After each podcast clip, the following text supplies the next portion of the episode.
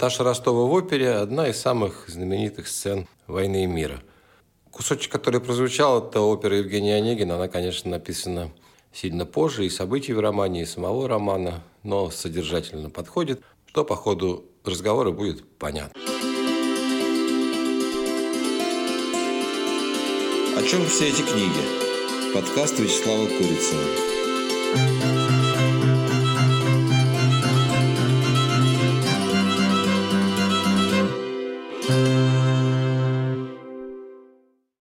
Второй том ближе к концу, то есть почти середину романа.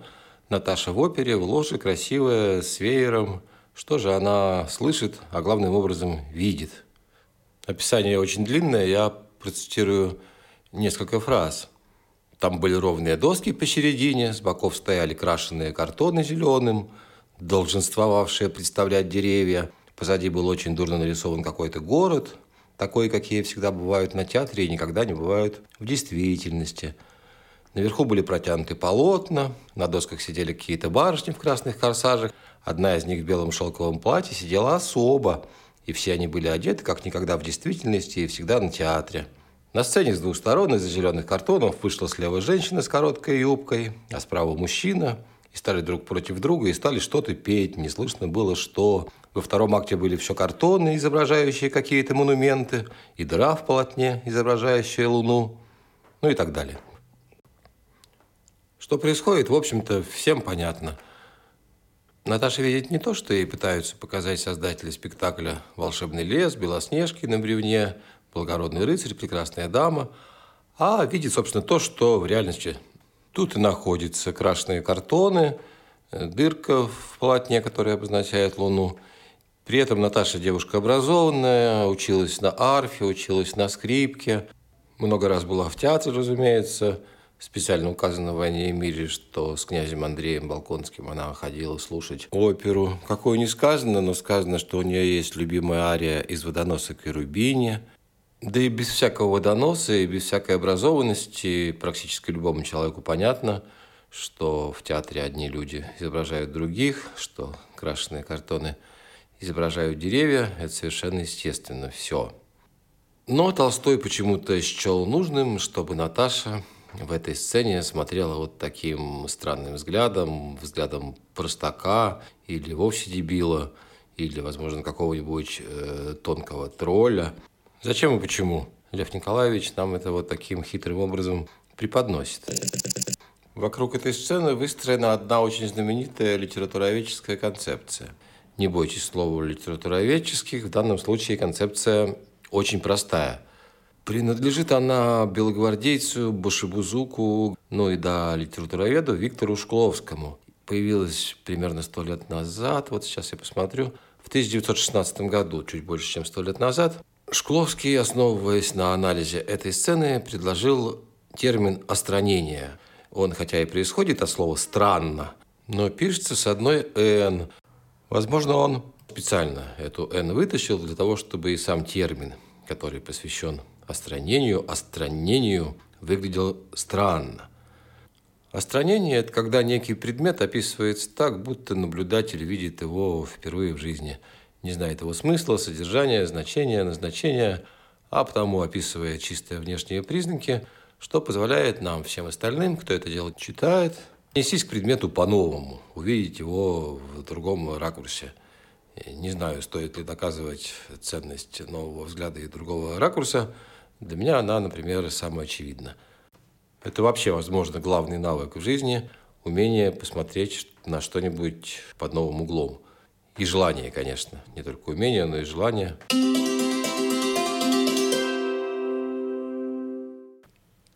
Вообще, конечно, остранение – это свойство практически любого искусства. Не обязательно это именно новый взгляд, но ведь вообще любой взгляд, он искажает, изменяет, дает, дает свою точку зрения. Одинаковых точек зрения, в принципе, не бывает. Выражусь даже еще проще. Искусство, сколь бы оно ни стремилось подражать, например, жизни, все равно сделано из другого материала. Книжка из букв, картина из красок, музыка вообще непонятно из чего. Да, в театре люди представляют людей, но все равно мы понимаем, что это другие люди, да. Конечно, мы знаем все, что концепция жизни подобия искусства живуча. Я тут не удержусь и расскажу про прекрасный случай, который пару лет назад произошел в Екатеринбурге. Там была выставка такой Анны Липорской, ученицы Казимира Малевича. Разного всякого она от него набралась. В частности, научилась изображать человеческие головы без лиц. То есть вот ты рисуешь человека, а на плечах у него такое яйцо, пустое, а глаз, рта, носа и всего остального, что бывает на лице, синяков, например, ничего такого там нету, ушей даже нету. Называется супрематизм. Это баловство с геометрическими формами. И вот в первый же день, в первую же ночь работы этой выставки охранник вооружился карандашами, пробрался даже пробираться ему было не нужно, он непосредственно отвечал за сохранность картины в этом зале. И нарисовал на нескольких произведениях, пририсовал э, людям глазки, ротики, носики, ну, собственно говоря, улучшил с его точки зрения картины, сделал их не черт знает чем, а изображениями человека, чем-то больше похожим на реальность. Разразился, разумеется, скандал, вандализм, страховка, духовное наследие, все такое. Против охранника возбудили уголовное дело. Губернатору Свердловской области даже пришлось охранника защищать. Он объяснял, что это человек контуженный, участник боевых действий, что ничего плохого сделать не хотел. В результате его наказали не слишком строго, сколько-то там, сто с чем-то часов так называемых обязательных работ. Я в этой истории, кстати, на стороне охранника и губернатора. Во-первых, потому что человеческая судьба важнее любого культурного наследия. Во-вторых, потому что, ну, действительно, человек с контузией, кто виноват, что его поставили охранять э, супрематизм? Надо думать, кого куда ставить. Кроме того, этот человек, пусть и невольно, Александр Васильев его зовут, создал э, интересный искусствоведческий кейс, актуализировал, контекстуализировал, концептуализировал, проблематизировал, да и реставрировать произведение супрематизма, скажу я вам по секрету, несколько проще, чем произведение Микела... Микеланджело Буонаротти, например. В общем, ничего дурного особенно не произошло. Ясно при этом, что по существу вопроса Александр Васильев совершенно не прав. Такой лабораторный, почти чистый пример того, как человек может совершенно не понимать зачем существует искусство, каким образом оно устроено. Ущербна сама идея, что реальность должна быть похожа на искусство. Зачем? Уже есть, реальность уже существует. Зачем еще одну такую же в виде искусства производить? Искусство интересно как раз тем, что оно может эту реальность дать нам в каком-то другом виде. Так что любое искусство это отстранение. Но Шкловский прав. Бывают случаи, когда автор еще специально это свойство искусства как-то дополнительно подвзвинчивает, решая какую-то конкретную свою художественную задачу. Лев Толстой вряд ли хотел накормить этой сценой литературоведа. Скорее думал что-то сообщить нам о состоянии Наташи Ростовой – почему на нее вдруг напрыгнул этот дикарский непросвещенный взгляд. Подходит, кстати, именно слово «дикарск». Что мы знаем о дикаре? Прежде всего, наверное, то, что им владеют низменные инстинкты. Ну, кто-то назовет их низменными, а кто-то естественными, природными. А что владеет Наташей? В какой момент своей жизни она оказывается на оперном представлении? Ее, как вы, возможно, знаете, позвал замуж Андрей Балконский. Наташа – бедная графиня, Андрей – богатый князь. Самой Наташе, разумеется, начины наплевать. В нее влюблен умный, красивый, интересный, сильный мужчина, а она тоже в него влюблена. И более того, он э, пришел к ней и принес руку и сердце, а далеко не всегда в XIX веке – дворянская девушка могла выйти замуж по любви. Прекрасная, сказочная, волшебная, праздничная ситуация, фейерверк, конфетти, что там еще бывает. Вот эта штука бумажная, которую хватаешь за хвост и потом бросаешь, как серпантин. Серпантин. Ура, ура, ура. Но жених, хоть он супер благородный, он при этом проблемный. И даже именно потому он проблемный, что супер благородный. Мало того, что сам князь Андрей, князь Сноб – это полбеды. Для него любовь все же важнее. Но еще больше и князь князь князь и сноб его отец, для которого графья Ростовы – это, это, это, с чем бы сравнить? Это, ну вот, как охранник Александр Васильев для директора Третьяковской галереи, которая галерея является владельцем картин Анны Липорской, супрематических полотен, и которая директор на отрез отказалась э, отзывать иск против охранника. Охранник и Наташа Ростова – это низшие существа, которые лезут в высшие сферы. В одном случае в супрематизм, в другом случае э, в княжескую семью. «Хочу жениться», – говорит князь Андрей. «Да ты, может, еще на девке трактирной женишься», – отвечает ему отец. Он не совсем так отвечает в книжке, но смысл примерно такой. Жениться, короче, не разрешает. Выглядит абсурдно. Князь Андрей не просто взрослый человек, а воин, герой австралийского сражения. Но нет, отец жениться не разрешает. Так вот жилось людям при проклятом царском режиме. Балконские находят, как им кажется, компромисс. То есть это между ними двумя компромисс. Андрей сейчас на год усвистует э, за границу, а за это время станет ясно, насколько прочны его чувства, насколько прочны чувства Наташи Ростовой и вообще мало ли что за это время произойдет. У Наташи, разумеется, ничего не спросили. Абсолютно никому не важно, удовлетворяет ее этот компромисс или нет. Более того, перед тем, как Андрей пришел к ней с этим компромиссом, были две или три недели совершенно непонятной ситуации, когда Балконский просто исчез. Как называли на языке тогдашнего времени, перестал ездить. Э, Наташа чахнет, бледнеет, рвет волосы, не ест. Пропал человек. Он вроде бы поехал на родину в Лысые горы по важному делу, как раз вот с отцом о женитьбе переговорить. По Наташиному делу поехал. Но при этом, как высшее существо, не счел нужным предупредить Наташу, куда и насколько он делся. Вот он, наконец, появляется, заявляет, что все в порядке, я на тебя женюсь через год. И что должна думать Наташа? То есть, что она должна чувствовать? Она собралась замуж, хочет замуж и думает, что вот-вот выйдет замуж. Можно описать эту ситуацию на разных языках. В башкирском фольклоре употребляется формула «девушка созрела». В школьном учебнике написано «Наташа полна жизни». Она хочет замуж не только в том смысле, что на нее нацепит чепчик, что-то там в церкви над ней произведут, и она переедет в более большой красивый дом – она хочет секса. Секс этот ей пообещали, а тут вдруг сообщают, что все мероприятие откладывается на год. Год – это 365 дней, 12 месяцев, 52 недели. Ну и вот, жених, значит, вжик-вжик на год. Что он там делает, где был, неизвестно. Даже, наверное, Льву Толстому было неизвестно, потому что он ни слова нам об этом не говорит. Мы можем предположить, что вряд ли в течение этого года заграничная поездка, а там, наверное, воды, да, курорты, всякие европейские столицы, можно предположить, вряд ли в этот момент Андрей Балконский хранит целомудрие. Тройный красавец в возрасте Карлсона. В начале романа он говорит Пьеру, который путается с женщинами легкого поведения, что это совсем нехорошо. Другое дело, говорит князь Андрей, женщины комульфо – Женщины Камульфо – это вдовы, это замужние женщины, те самые, которые вышли замуж без любви и каким-то образом теперь должны считаться со своим организмом. На водах таких, надо думать, хватает.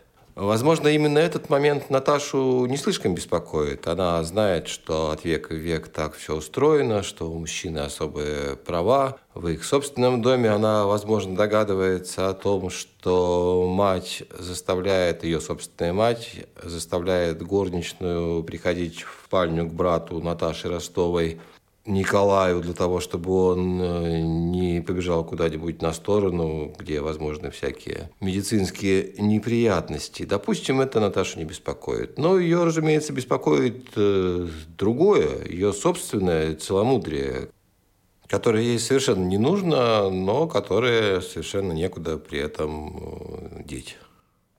Наташу корежит, крутит, она изнывает, кукарячится.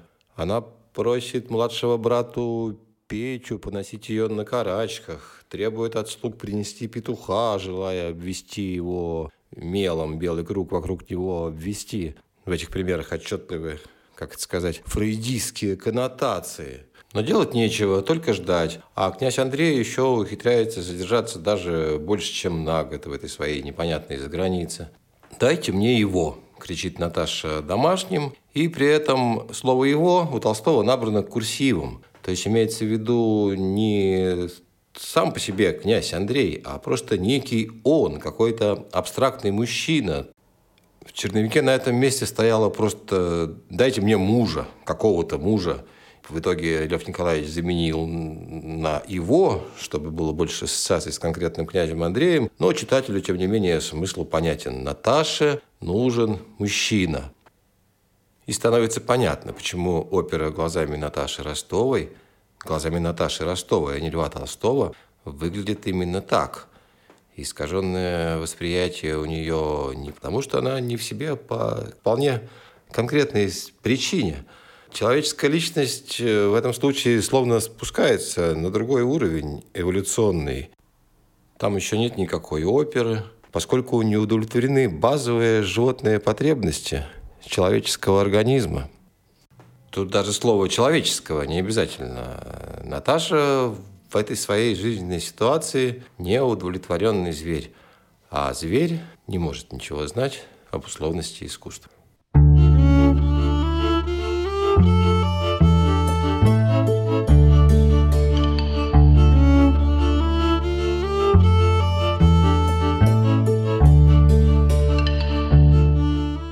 Именно на этом спектакле Наташа встречается с Анатолием Курагиным, главным развратником книжки «Война и мир». Он прельщается ее свежестью и красотой.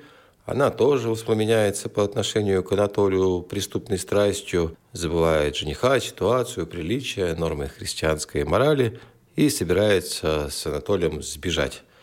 Счастливый случай этот побег предотвращает, но князь Андрей уже засчитывает несостоявшийся побег как измену и отказывается жениться на Наташе. В конце концов, кстати, это оказывается для нее плюсом. Она находит себе другого, более подходящего мужа. В общем, это я уже начал пересказывать «Войну и мир» до конца. Делать это не обязательно. Тем более мы еще не все закончили со странением.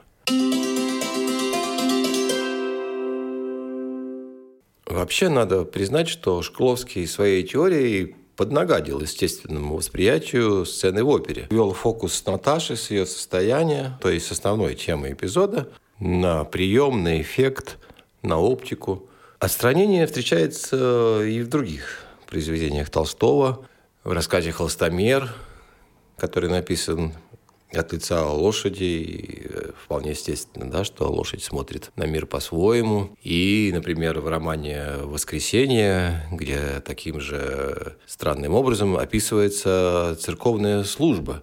Сущность богослужения состояла в том, что предполагалось, что вырезанные священником кусочки и положенное вино при известных манипуляциях и молитвах превращаются в тело и кровь Бога. Манипуляции эти состояли в том, что священник равномерно, несмотря на то, что этому мешал надетый на него парчевый мешок, поднимал обе руки кверху и держал их так, что потом опускался на колени и целовал стол, и то, что на нем было, и так далее очевидное оскорбление чувств верующих, за которое после выхода романа Церковь закономерно вставила Льву Николаевичу хорошую анафему. Но роман, между прочим, продолжает издаваться, и есть э, люди непосредственно в этом виноваты. Владельцы издательств, главные редактора, корректоры, сотрудники типографий, да и родственников у Льва Николаевича, потомков полно, которых можно было бы за это дело привлечь. Меня, правда, больше интересует не юридическая сторона вопроса, а технология – Здесь, как и в случае Холстомера и в случае Наташи, такое описание обусловлено состоянием героя. Граф Нехлюдов имеет большие претензии к общественному российскому устройству. Вы помните, как начинается воскресенье и почему так получилось. Вот теперь у него большие сомнения в том, что государственные институты работают правильно, а церковь – это один из главных государственных институтов. То есть тоже это не просто фокус с остранением не просто Лев Николаевич показывает, как красиво он умеет переставлять слова, а характеризует таким образом позицию персонажа. Тут что занятно. Лев Толстой написал 90 томов произведений, включая письма. и телеграммы. А его творчестве написано гораздо больше томов, где-то восемь с половиной тысяч, даже по последним сведениям приближается к девяти тысячам. Я этой темой интересуюсь, прочел, конечно, далеко не все восемь с половиной тысяч томов, но многие из них. И вот любопытно, когда речь идет о сцене остранения, а главным образом исследователи сразу отмечают, как ловко Толстой применил хитро вымудренный прием – и как ему предшествовали в этом приеме Стендаль, Вольтер, Монтескье, Свифт и даже некий неизвестный мне Жен Виоле Ледюк. Наверняка очень достойный сочинитель. Но никто не фокусируется, удивительно, на страданиях несчастной Наташи. А для «Войны и мира» вообще важна эта тема девушки, страдающей без секса. Жули Карагина, Соня, воспитанница Ростовых, и даже э, княжна Мария – которая вроде бы только и делает, что символизирует христианское сознание, но самое потаенное и заветное ее желание, как сообщает автор, это любовь земная. Возможно, у меня еще будет случай в других выпусках рассказать и о них. Но о Жюли Карагиной, кстати, и тут можно сказать несколько слов именно в связи с оперной сценой. Смотрите – мы обсудили остранение, хитро устроенный взгляд. Мы обсудили жизненную ситуацию хозяйки этого взгляда, Наташи Ростовой. Но ни слова, собственно, по существу я не сказал о том, что происходит на сцене. Все эти юмористические картоны и люди, дрыгающие ногами, они же тоже должны нести какое-то содержание о том, что в этих всех абсурдных действиях на сцене тоже должно быть спрятано много секретов, я задумался только совсем недавно и пока обнаружил один. Вот снова цитата. На сцене были ровные доски посередине, с боков стояли крашеные картоны, изображавшие деревья. Одна девица, очень толстая, в шелковом белом платье, сидела на низкой скамеечке, которой, которой был приклеен сзади зеленый картон – когда они кончили свою песню, девушка в белом подошла к будочке суфлера, и к ней подошел мужчина в шелковых в обтяжку панталонах на толстых ногах с пером и кинжалом и стал петь и разводить руками. На спектакле, между тем, присутствуют Жули Карагина и Борис Друбецкой. Жули Карагина – это богатая, но приходится употребить это слово, эти слова, очень некрасивая невеста, девушка на выданье, которая уже очень давно хочется мужа. Ситуация обратная, чем у Андрея и Наташи. Тут э, богатая невеста жили, бедный и благородный жених, князь Борис. И он все никак не решается сделать предложение.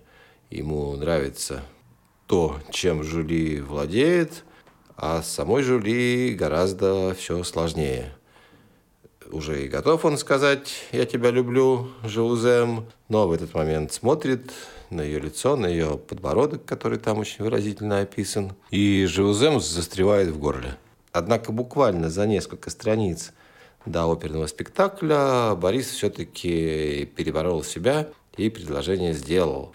И похожи Жули и Борис на этих двух певцов, на толстую женщину и на мужчину с кинжалом, а Борис гвардеец, поэтому мужчина с кинжалом, со шпагой, а Жюли невеста, поэтому певица на сцене в белом платье. Похоже не только внешне, но есть тут и, так сказать, подспудная параллель. Тут деревья, картонные деревья.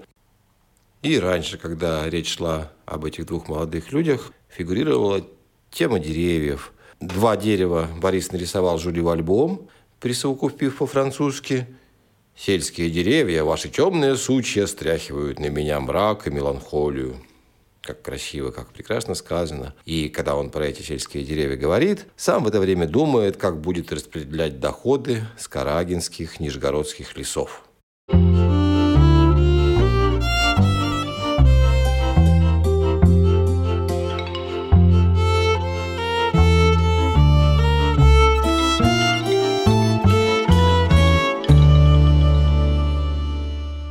«Войне и мире» кажется на сегодня все. В последней части подкаста несколько слов о том, что нечто похожее на остранение до Толстого можно найти не, не только у Альтера и Стендаля, но и в отечественной литературе. Вот, например, цитата из Ивана Выжгина, это название романа, который написал Фаддей Булгарин. В 1829 году он вышел. Вообразите себе, что существа, созданные по образу и подобию Божьему, садятся за столики, покрытые зеленым сукном, берут в руки лоскутки лощеной бумаги, расписанные уродливыми фигурами, вопреки всем правилам живописи, и избавляются тем, кто насчитывает более очков или угадает, какой лоскут упадет на какую сторону. Булгарин не такой мастер, как Толстой – в данном случае точка зрения не обеспечена каким-то особым состоянием Ивана Выжигина. И вообще это не Ивана Выжигина, может быть, точка зрения самого Фадея Булгарина. Неожиданно выскочила, и он решил ее зафиксировать. Это как раз, кстати, случай троллинга. Но, тем не менее, текст устроен примерно так же, как текст в оперной сцене «Войны и мира». И сделаем еще ход конем. Пример э, смежный, похожий, но подход к теме немножко другой. Дмитрий Григорович «Театральная карета», рассказ 1844 года, где остранение происходит не в взгляде героя либо автора, а оно как бы уже произошло до, до того, как мы включились в сцену. Вот две цитаты. Два рыжие мужика тащили море, кряхтя и побраниваясь. Машинист спускал Луну.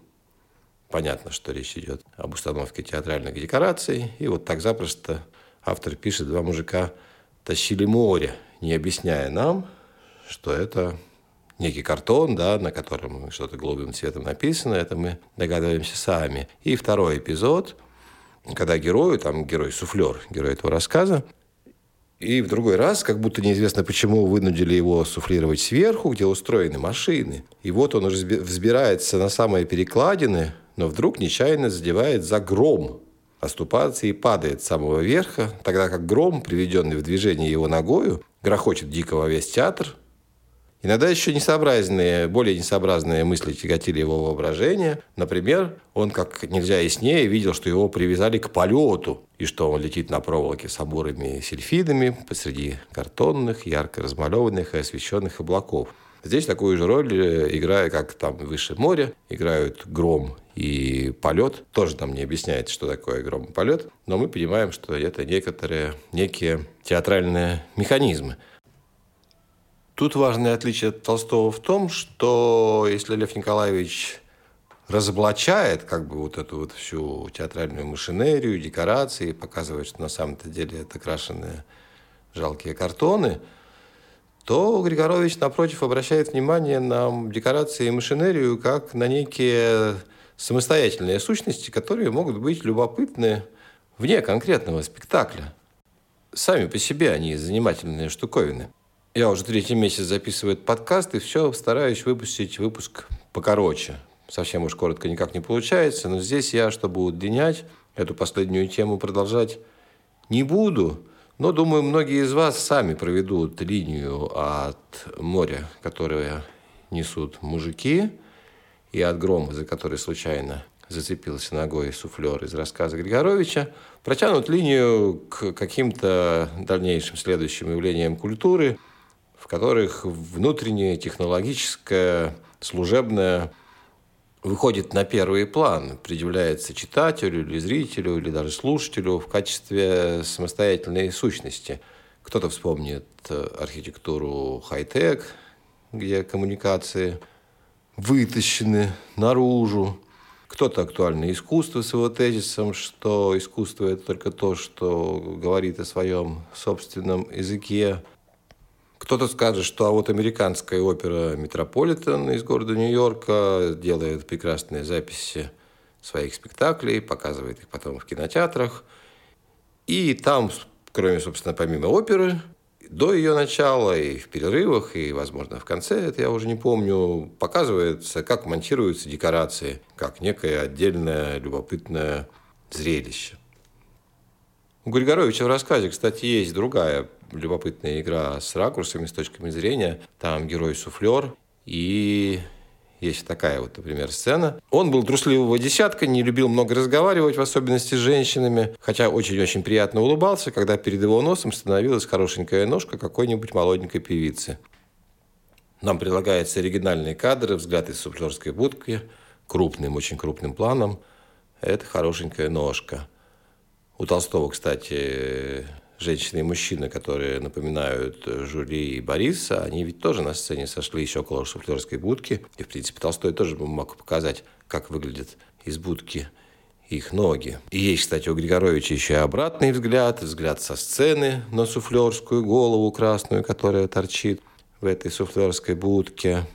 Ну ладно, это я все оставлю для какой-нибудь книжки, а в подкасте под конец нужна публицистика, актуализация. Вот театральная карета, она что значит театральная карета в названии рассказа Григоровича? А это значит, что когда заканчивается в театре в Петербурге спектакль, специальная карета развозит по домам всех актеров и других тружеников сцены, в том числе вот как раз нашего суфлера, который живет где-то, бог знает где, в новой деревне. Это и сейчас-то туда долго добираться, а уж тем более прошлое время, копыта, грязные улицы, и вот тем не менее его туда после спектакля отвозят, в том числе и самой глубокой ночью. И на этом месте мне вспоминается цивилизованная современность, прекрасный Мариинский театр.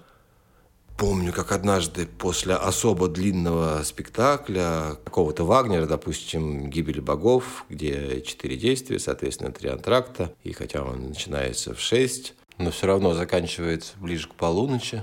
И вот когда дирижирует Валерий Гергиев, вообще он дирижирует э, очень быстро, быстро машет руками и прогоняет оперу процентов на 10 э, в среднем быстрее, чем какой-либо среднестатистический дирижер. Но есть обратная сторона этого вопроса, вернее, была. Сейчас-то Гергиева, скорее всего, подвыконсилили из международных контекстов – и он может много времени проводить в Северной Пальмире, наслаждаться от всей души Невской волной, руководить уверенным творческим коллективом в ежедневном режиме. А раньше было не так. Раньше он во вторник дирижировал в Монреале, в среду в Лондоне, в четверг. В четверг залетал в Петербург, а в пятницу должен был снова оказаться где-нибудь в Мюнхене. И поэтому он производственное совещание был вынужден проводить либо в автомобиле между аэропортом и театром, либо в антрактах между актами. И поэтому перерывы в Мариинке, когда дирижировал Гергиев, длились 50 минут, а то и час. И я помню спектакль конкретного Вагнера, когда, который кончился даже сильно, за полночь. И настроение бабушек в гардероб, гардеробщиц, которые выдавали зимнюю одежду в панике, бросали ее посетителям, приговаривая, что они уже не успевают ни на какой транспорт, и совершенно непонятно, как они будут добираться в свою новую деревню, из чего легко можно сделать вывод, что в современном театре никакой театральной кареты или, там, скажем, театрального автобуса не существует. И это явный прогресс, потому что отношение к людям ну, более уважительное. Если при Гедеонове, который руководил императорскими театрами в 1844 году, не было веры в человека, относился он к своему суфлеру как к инфантильному существу, которое само не способно даже до дома добраться, то теперь появилось уважение. Гергиев верит в то, что все его сотрудники ответственные, взрослые, самостоятельные люди, способные без каких-то там архаичных карет решать свои логистические проблемы. Это был подкаст «О чем все эти книги». Я Вячеслав Курицын, музыка группы «Добрая ночь», замеченная опечатка. Петя Ростов Наташу Ростову не на карачках носил, а на закорках.